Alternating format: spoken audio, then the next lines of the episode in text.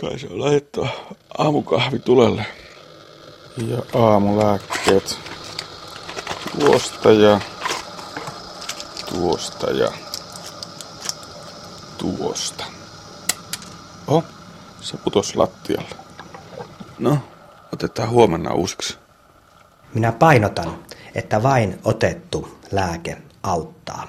Maailman terveysjärjestön mukaan joka toinen lääkärin määräämistä lääkkeestä otetaan ohjeiden mukaan ja joka toinen hyvin satunnaisesti tai jätetään ottamatta. Kroonisten sairauksien hoidossa tilanne on vielä pahempi. Yksi kolmas osa käyttää lääkkeet ohjeiden mukaisesti, yksi kolmas osa kutakuinkin ohjeen mukaisesti ja yksi kolmas osa jättää lääkkeet ottamatta. Aika monta kertaa vanhenevassa yhteiskunnassa unohdetaan ottaa niitä, mutta monta kertaa pelätään niitä haittoja, mitä muun muassa siellä lääkkeiden pakkausseteleissä lukee korostaisin sitä, että ne haitat ovat hyvin harvinaisia monelta osin ja ne ei kuitenkaan kaikille tapahdu. Mutta mikäli niitä haittoja on ilmennyt ja epäilee, että nyt on vahva yhteys tähän lääkitykseen, niin avoin yhteys terveydenhuollon ammattilaisiin, lääkäreihin, se on tärkein. Keskustella heidän kanssa siitä, että minulla on vahva epäilys ja aina kun minä lääkkeitä otan, niin tällä tavalla tapahtuu. Ja sitten etsitään sitä parempaa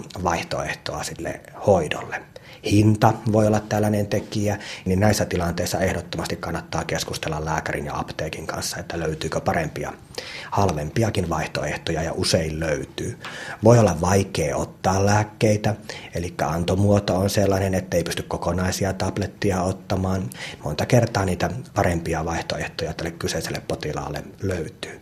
Ja voi olla, että potilas ei koe sitä lääkkeestä hyötyä, ajattelee, että verenpaine oli ennen korkeahko ja nyt kun aloitin tämän lääkityksen, niin se on edelleenkin korkeahko, kun mitään ei tunnu elimistössä tapahtuneen, että ei tästä ole hyötyä. Mutta kyllä se sitten laboratorioarvoissa se hyöty näkyy ja elimistö voi paremmin silloin, kun se verenpaine siellä, vaikka se ei muuten potilassa itsestään tunnukaan. Ja mihin tämmöinen voi johtaa sitten, jos lääkettä ei oteta, niin voidaan sanoa, että yhteiskunnalle kyllä tästä huonosti hoitoon sitoutumisesta koituu kyllä helposti turhia kuluja ja samalta terveydenhuollolta se syö tehoa ja vaikuttavuutta. Mutta korostaisi, että eniten kuitenkin kärsii se yksittäinen potilas, jollekka tämä huono sitoutuminen hoitoon voi maksaa potilaan terveydentilan heikkenemisen, elämänlaadun heikkenemisen ja pahimmissa tapauksissa niin huono hoitoon sitoutuminen voi johtaa sitten vaikka siihen kuolemaan. Mikäli potilaalla on halua tai tarvetta poiketa näistä lääkärin antamista ohjeista, niin minä korostasin sitä, että ollaan avoimesti yhteydessä siihen omaan lääkäriin, tarvittaessa apteekkiin ja keskustellaan näistä eri vaihtoehdoista, niin aivan varmasti kaikki terveydenhuollon ammattilaiset, niin ne, ne arvostaa tämmöistä avoimuutta ja tämmöinen turha pelko kannattaa jättää pois, että potilaalla on itsemääräämisoikeus ja pyritään hakemaan vaan se paras mahdollisuus sille potilaan hoitamiselle.